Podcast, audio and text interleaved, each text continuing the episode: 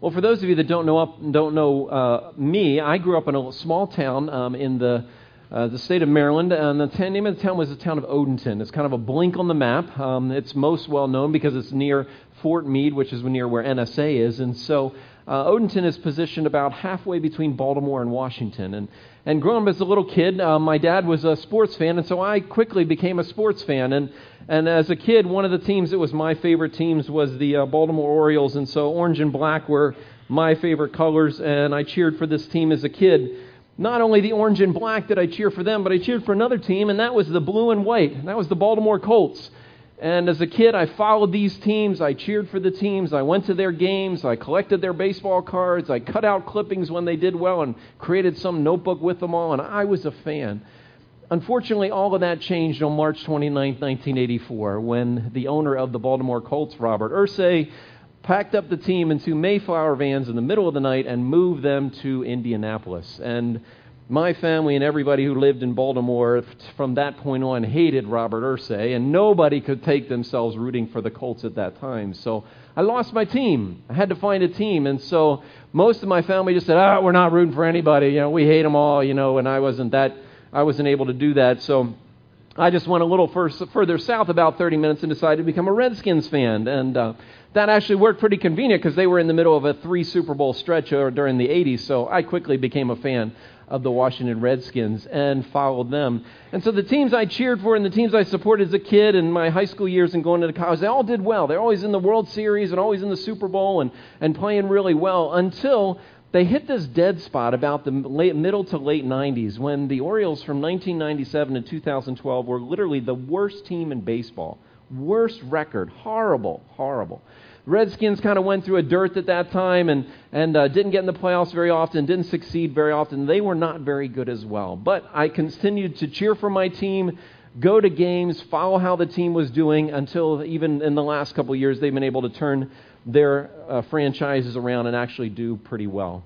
When I moved to this area, I discovered a term that I didn't know before, and that was called bandwagon jumpers. I, I never knew about bandwagon jumpers until I moved to this area, but I found out that there's a lot of people who are fans of local sports teams, and, and some are willing to wear their jerseys and let everybody know about them, but others, they kind of hide. They don't let anybody know that they're really cheering for that team until the team is doing well, and then they come out of the closet and they cheer for that team. And then when the team starts to dive and, and take a, they start to tank and do well, well, they just jump off the bandwagon. Or if you live in Philly, they just jump off the Ben Franklin Bridge, you know, and uh, disappear in the woodwork, and you never hear from them again until their team comes back to life. Well, today we're going to talk about being uh, identifying who you're a fan of, deciding what team you're on. We're going to talk about going public with your faith and what that means and what that looks like. If you haven't been here with us at CCC, we've been this month, we've been in this series entitled Next Steps.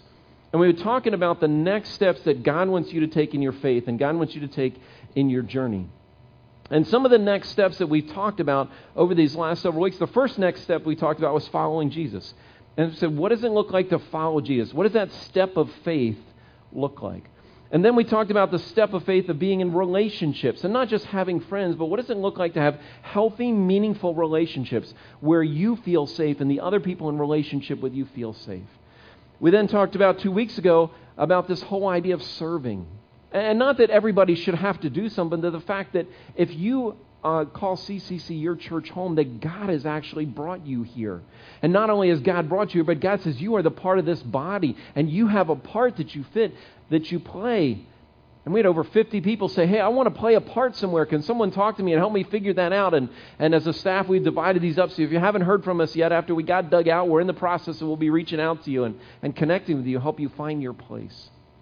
But the, what we've talked about over this series is God doesn't ask you to start way over here and then take a flying leap to get way over here. That's not what God asks you to do. He doesn't ask you to do that. He just says, I want you to take the next step. That's what he says, I want you to do. And then what's the next step that he wants you to take? And when you take that step, he says, now I have another step for you to take. And so this morning we're going to talk about another step, and that's the step of baptism, of going public with your faith.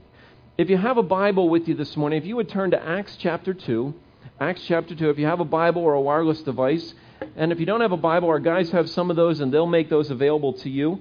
Um, they're bringing those up now, and the page number is going to be on the screen for you to follow along. Acts chapter 2 is where we're going to start this morning.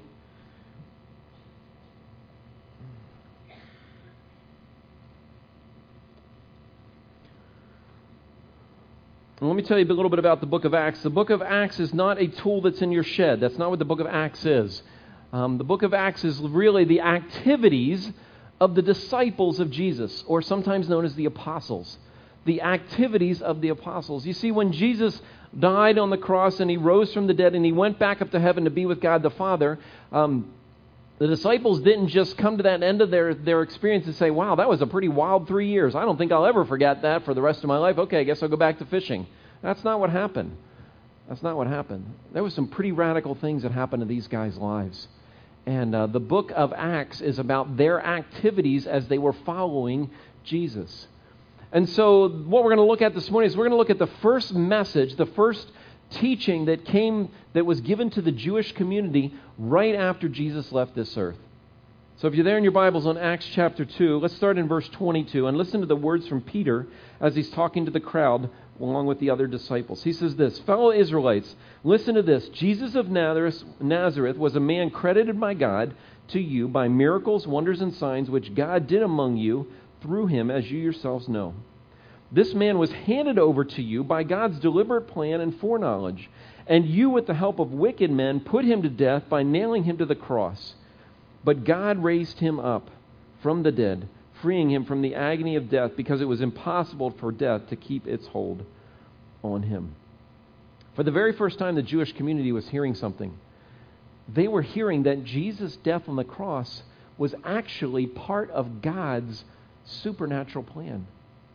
It wasn't just a mistake, wasn't just an accident, wasn't just an injustice, but God actually had mapped this thing out for this to take place.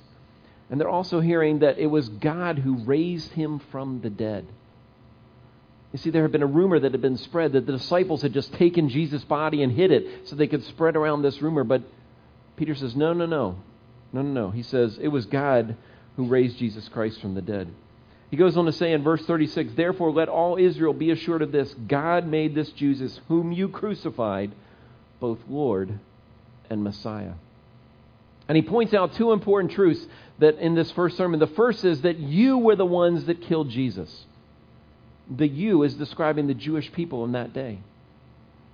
And that was kind of stunning for them to hear that.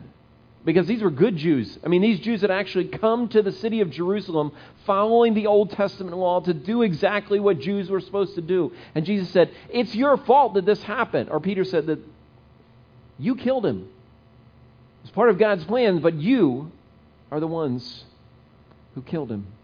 And then he goes on to say as well, God was the one who raised him from the dead. Peter did not want them to just push this off on the religious leaders, on the religious community. He wanted them to recognize that they had ownership in this, they had a part in this. This was on them that this happened, that this took place. I don't know about you, but I don't think about that very often. I don't very often pause and think about the reality that Jesus dying on the cross, I had a part in that. It's because of my sin that he went to that cross.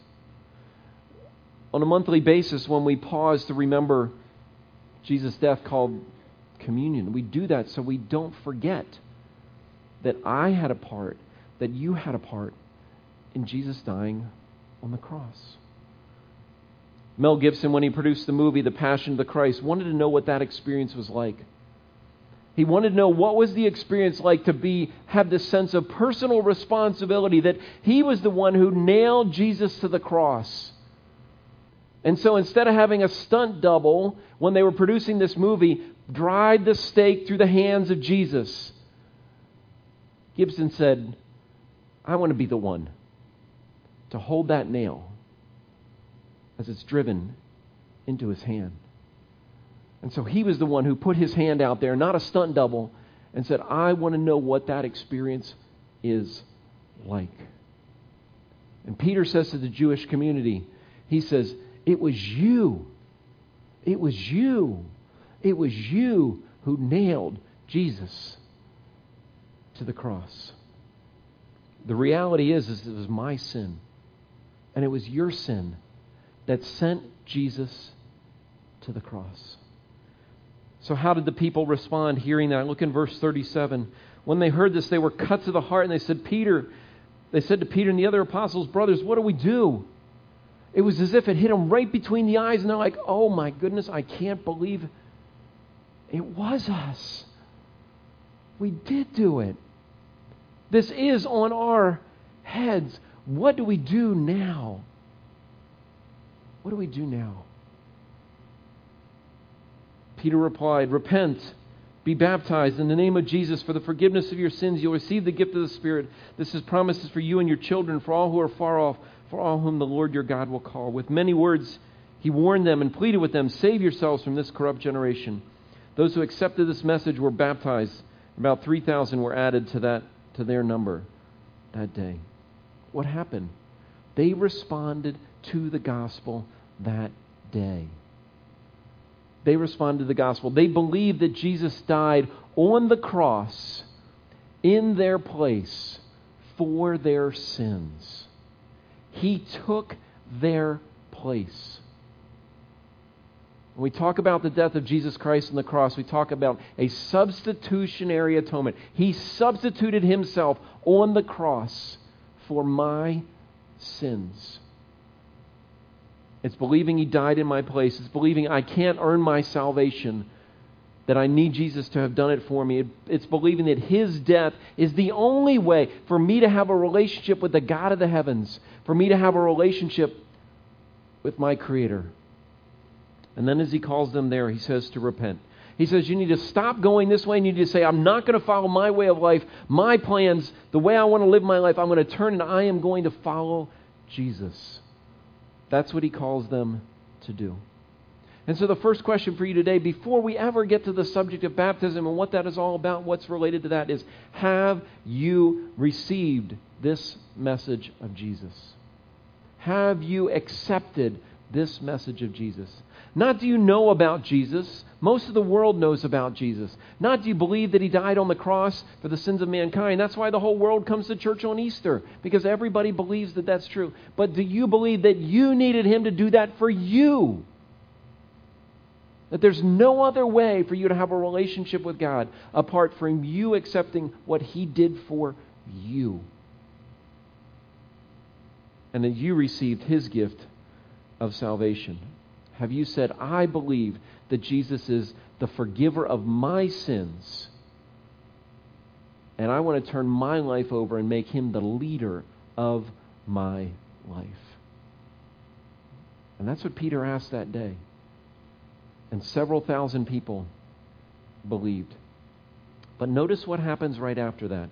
In verse 41, it says, Those who accepted his message were baptized. The first question is Have you accepted the message of Jesus? And the second question is Have you been baptized? And we're going to see in just a few moments as we look at a number of passages in Scripture, baptism always follows salvation. When a person takes the step and said, Yes, I'm following Jesus, I've given my life to him, they're willing to go public with their faith and say, He's my Savior and He's my Lord, and I'm going to let everybody know that. I heard someone make this statement, and it was a pretty bold statement. They said this They said, An unbaptized Christ follower is a walking contradiction. Let that settle in. An unbaptized Christ follower is a walking contradiction. You say, No, no, no, I'm a follower of Jesus, I'm a follower of Jesus. Then what is keeping you from taking that next step of going public with your faith? So well, I'm not really ready. I, it's not. I, then maybe you need to take a step back and say, Have I received the message of Jesus? Have I received that message? And if I'm not willing to take that step, why not? Why not? So, what is baptism? What is baptism? There's a couple of things that are going to come up on the screen to explain that. The first is it's going public, it's letting other people know letting family, letting friends, letting the people that I'm related to know that I'm a follower of Jesus. Number two, It's a command of Jesus. Jesus said in Matthew 28, verse 19, He says, Go and make disciples, and I want you to baptize them. You see, baptism was a part of the culture of that day. Individuals in that day would decide who they're going to believe in, who they're going to listen to, who they're going to follow, and they would follow different rabbis and the teachings of different, the interpretations of the Old Testament of different rabbis. And when you would choose to follow a rabbi, a rabbi would take you in front of a group of people, and he would take you down to body water, and he would baptize you. And that's what John was doing. He was baptizing individuals who were followers of his before Jesus showed up on the scene. And the number three, it's an obedient proof of genuine belief in Jesus. It's obedient proof of genuine belief in Jesus. Now, the way that we baptize here at CCC is by immersion. And so the second question is why do we immerse? Why do we immerse? Well, the first reason is that's literally what the word means. That's literally what the word baptize means. When the Bible was translated, it was written originally as they heard it from the individuals that the events that took place. It was written in the, the Greek language called Koine Greek, which is common Greek, the Greek for everyday, everyday people. And so when they translate the Bible from Greek to English and they go along and they're taking each word and they're finding a comparable word, okay, that's what that one means. This one, okay, that's what that one means. The word baptized, they never translated that word. You're like, what do you mean they didn't translate that word? They didn't. If you open up a Greek New Testament and you find that word, it says baptizo. English translation, it's baptize. They never translated that word. You say, why didn't they translate that word? The reason they didn't is because of the controversy surrounding this, and I'll talk about that in just a few moments. So the word baptize literally means to immerse. It was taken from two different cultural things in that day. The one was when they would take a fabric, and if they wanted to make a fabric black, they didn't have black fabric. They had to create a dye that often came from, from uh, things within a tree or other things, uh, tree bark or um, things that they would create with that color, and they would immerse a piece of fabric in that color to change the color of the fabric. And the only way you could change the color? Completely immerse it. There's also a term that was used when a ship would hit a reef and the ship would have its hull cracked and go down and it would completely be submerged. They wouldn't say the ship sank, they say the ship baptized. That's what they would say it happened. So, in the culture of that day, that word means to immerse. Another reason that we do that is uh, all the examples in the New Testament were immersion. All examples of individuals being baptized were immersion. In Mark chapter 1, verse 9 and 10, it's talking about Jesus. It says, At that time, Jesus came from Nazareth in Galilee, was baptized by John. Just as Jesus was coming up out of the water. In John 3:23 when it talks about Jesus being baptized it said they could do it there because there was plenty of water. And we're going to see more passages where there was water that was used for them to go down into that. Another reason for it is it was the practice of the early church. It was practice of the early church. In Acts chapter 8 verse 36 and 37 is a story about a man named Philip. And Philip was walking from one place to the next. That's how they got from one place to the next. Most people did in those days. And he came across a man who was an Ethiopian. He worked for the king of Ethiopia. He was likely his treasurer. He was the minister of finance, is what we would call him today. And as he ran into the minister of finance, he saw that he was reading a scroll, not a book, but a scroll. And as he was reading this scroll, it was about the prophet Isaiah, who was talking about this Messiah, this deliverer that would come. And he couldn't make any sense out of it. And Philip said, Let me explain to you who this is talking about. It's talking about Jesus. And Peter and Philip, excuse me, explained it, and the man believed. And as the man believed, they continued on their journey, and he said in this passage, he said, they came to some water, and he said, Here's some water. What's standing in the way of being baptized? And they both went down into the water, and Philip baptized him. And there's overwhelming evidence that this took place over and over and over and over again. So you may be wondering, well, how did other modes of baptism or other ways of being baptized, how did that come about? Well, part of that you have to do a little bit of study in church history. Some of that came about in uh, the third century. In the third century, Constantine was the emperor. Constantine declared that everyone had to be a Christian. Everyone had to be a Christian. And everyone who had to be a Christian had to be baptized. But that meant a change in the way that you lived. Constantine wanted to go to heaven, but he didn't want to change the way that he lived. And so, being the emperor, he could make the rules. And he said, I'm going to live the way I want to. I'm going to do everything I want to. But on my deathbed, which is what he did, I'm going to make sure I get a little water sprinkled on me and I will declare that that qualifies as baptism. There was also a theology that began to surface during that time in which parents were being taught that their kids, their children, when they were born, that, that if they didn't, if they were not baptized, they would not go to heaven if they didn't when they died. And so, parents, as a way to protect their children, as a way to guarantee that their children would go to heaven, they would baptize these children so that they would spend forever with God. And those were declared church um, doctrine for many denominations in the 13th century. But there's no evidence of them in the Bible. The last reason that we baptize by immersion is it's going to come up here on the screen is as it best depicts dying and rising with Christ. In Romans chapter 6, Paul writes this. He says, we can have that on the screen. Do you know that all of us who are baptized into Christ Jesus were baptized into his death? talks about being baptized into his death. Remember, we talked about baptism as an identification, it's a connection to something else. Look at the next verse. We were therefore buried with him through baptism into death, in order that just as Jesus was raised from the dead to the glory of the Father, we too may live a new life. Paul talks about this, and he takes the picture of when Jesus died and was placed in a tomb, and then that stone was rolled away, and he came and he rose again to new life.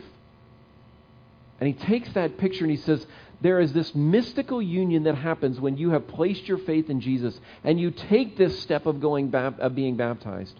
Where when you go down in that water, it's a picture, symbolic picture of your old way of life that you are dying to. And you come up out of that water, and that old way of life is being washed away, and you are born into a new relationship with Jesus. You say, does being baptized make a person saved? No, baptism is what happens, and then salvation. It's not baptism that saves, it's a picture of what happens inside. It's an external picture of an internal commitment. It's an external picture of an internal commitment. Just like because I have a wedding ring on, I, eh, I can anybody can wear a ring, but what does that ring symbolize? It symbolizes an external commitment, external picture of an internal commitment that I have made to my wife. And so baptism is much the same. You know, one of the things I tell our photographers when they're taking pictures at baptism, I said, catch the picture of the person right as they come out of the water. It's the most remarkable thing. Because when they come up out of the water, their face explodes into the most amazing smile as if something has, has supernaturally changed in their lives. Why is that? I can't fully describe it. There's something supernatural, there's something mystical about this connection with my Savior who did this for me. And in a very symbolic way, I am doing this to identify with Him. It's a powerful picture, it's a powerful image, it's a powerful experience to identify with Jesus through baptism. You say, but John, uh, what, what about what about those individuals? And I kind of fit in that category. You know, I was baptized as a baby. I was baptized as an infant by my parents. And maybe that's been your experience. And the truth is, if you think about that, that was a very meaningful experience for your parents. Likely you don't remember it. Likely. Um, and if you think about what was the intent, what was the desire that your parents had at that moment in time? Likely their desire was that you would one day choose Jesus, that you would one day spend have a relationship with Jesus, that you would one day spend eternity with Jesus. But there's no evidence in the Bible that that baptism makes that happen. It just simply is a reflection of their heart's desire. And so, if you've been baptized as an infant and you have taken the step of accepting and receiving Jesus, I would encourage you to be baptized again. You say, Well, John, I was baptized before after I received Jesus, but I was baptized in a different way. I was not placed under the water. Does that mean my baptism doesn't count? I have no idea.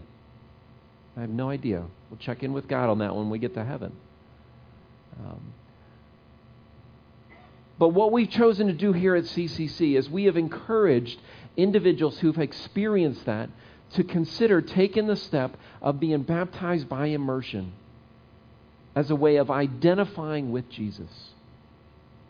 And one of our elders explained it to me. He said it's a little bit like this. It's a little bit like a couple who stands before an altar and, and stands before a pastor and they and they go through their vows. And in their vows they say, you know, I will love, honor, and cherish, you know, in sickness and in health, for richer, for poorer, till death do us part.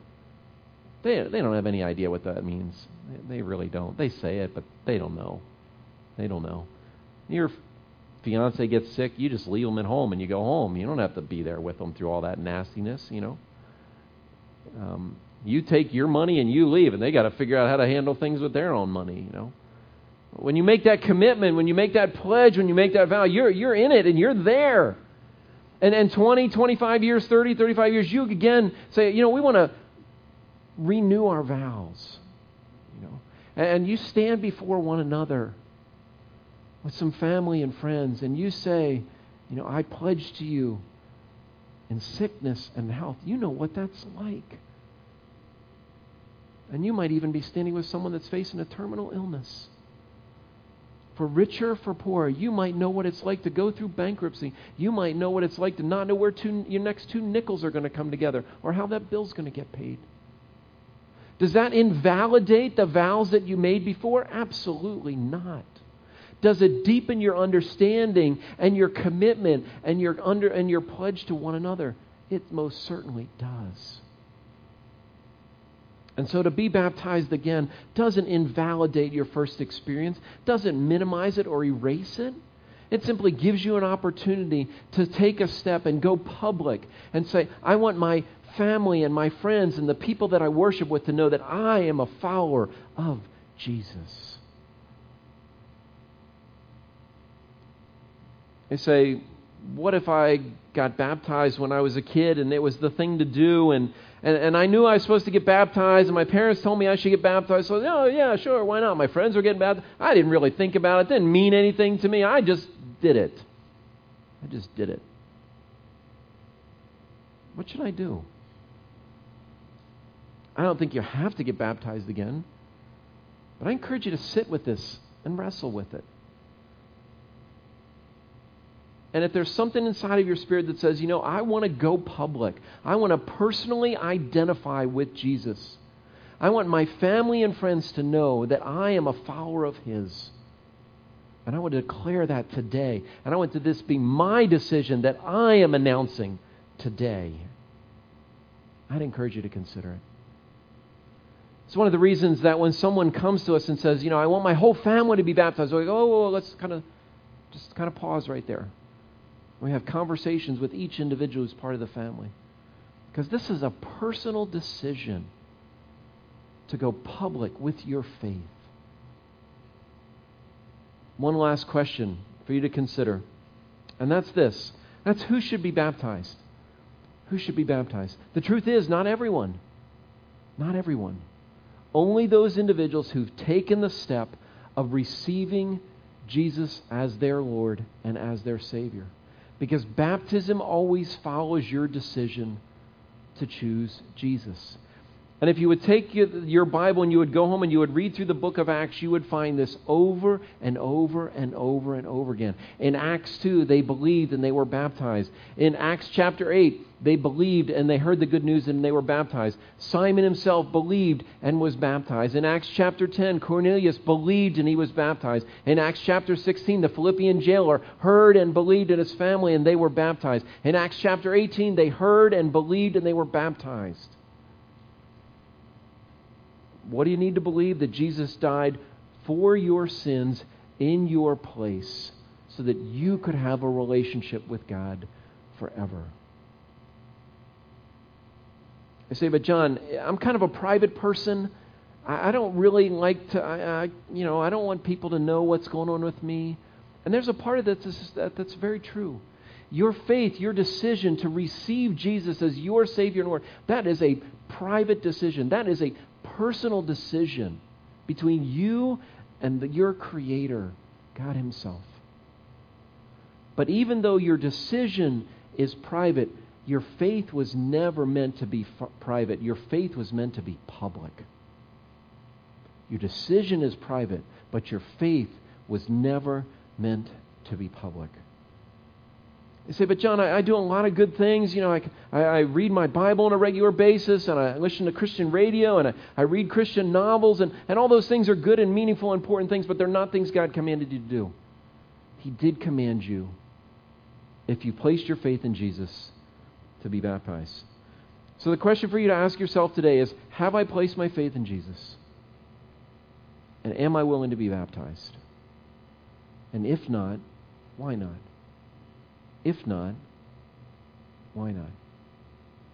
In the front pocket of, of your chair there, there's a card that looks like this. I want to ask everybody to pull out that card. If you're on the front row, that should be on your seats. So if everybody pull out the card that looks like this. And one of the things that we want to do this morning is we want to eliminate all the excuses. Uh, the only, the closest thing we could have had to that is had a tank right here in the mo- this morning, but we don't. So, um, but we want to challenge you this morning. I want to challenge you this morning that if you have placed your faith in Jesus, and you can check that first box, and you've never been baptized, that you would consider checking that second box today. Today. Put your name and contact information down there. If you have not been baptized, why not? Why not? An unbaptized Christ follower is a walking contradiction of what following Jesus is all about. You say, John, if, if we, you're not going to baptize people today, then when are we going to do this? We're going to do it in, in a month, end of February. You say, well, I, I'm, I'm going to be out of town. I'm, you know, I'm going to be in the Bahamas, you know, uh, well, then we'll schedule you for the next one, you know, when we do it this summer. But I want to challenge you today to say, I'm willing to take this step. I'm willing to go public. I'm not willing to keep my faith a private thing any longer. And I'm not going to make any more excuses about why I'm not willing to let everybody know that I am a follower of Jesus. Have you received the message of Jesus? Have you been baptized? If not, why not? If you've got questions and you want to talk to us about it, you can put a note on there. We'd love to talk to you and discuss this a little bit more with you. Um, but we hope and challenge you to take this step. We're looking forward to the end of February of having an entire service where we have people that say, I'm ready to take that step. I'm ready to go public. And for you to hear story after story of people who say, It's time. It's time. I no longer want my life to be a contradiction because I'm a follower of Jesus and I want to let people know today. Would you bow your heads with me as we close? And as we do so, um, maybe this morning you've taken that step and you've been baptized. And, but if you haven't, I hope you're wrestling with if not, why not? And you're willing to be honest about it. God is a patient God, and He's brought you here this morning to hear this message and for you to be challenged by it.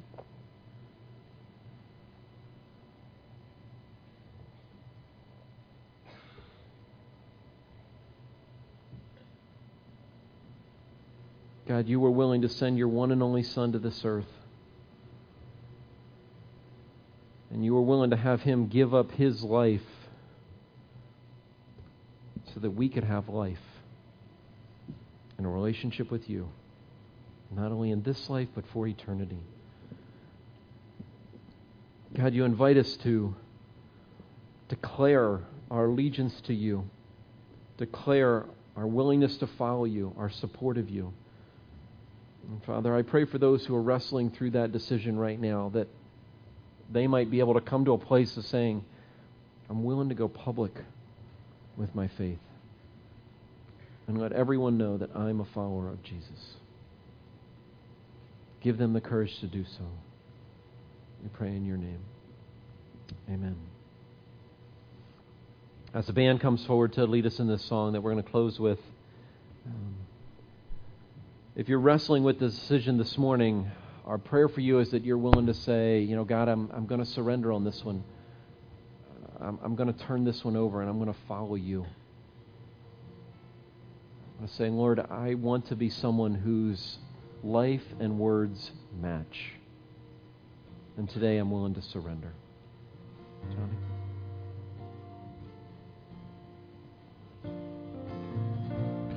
Just going to have everybody remain seated for the first part of this song, and then later I will invite you to stand.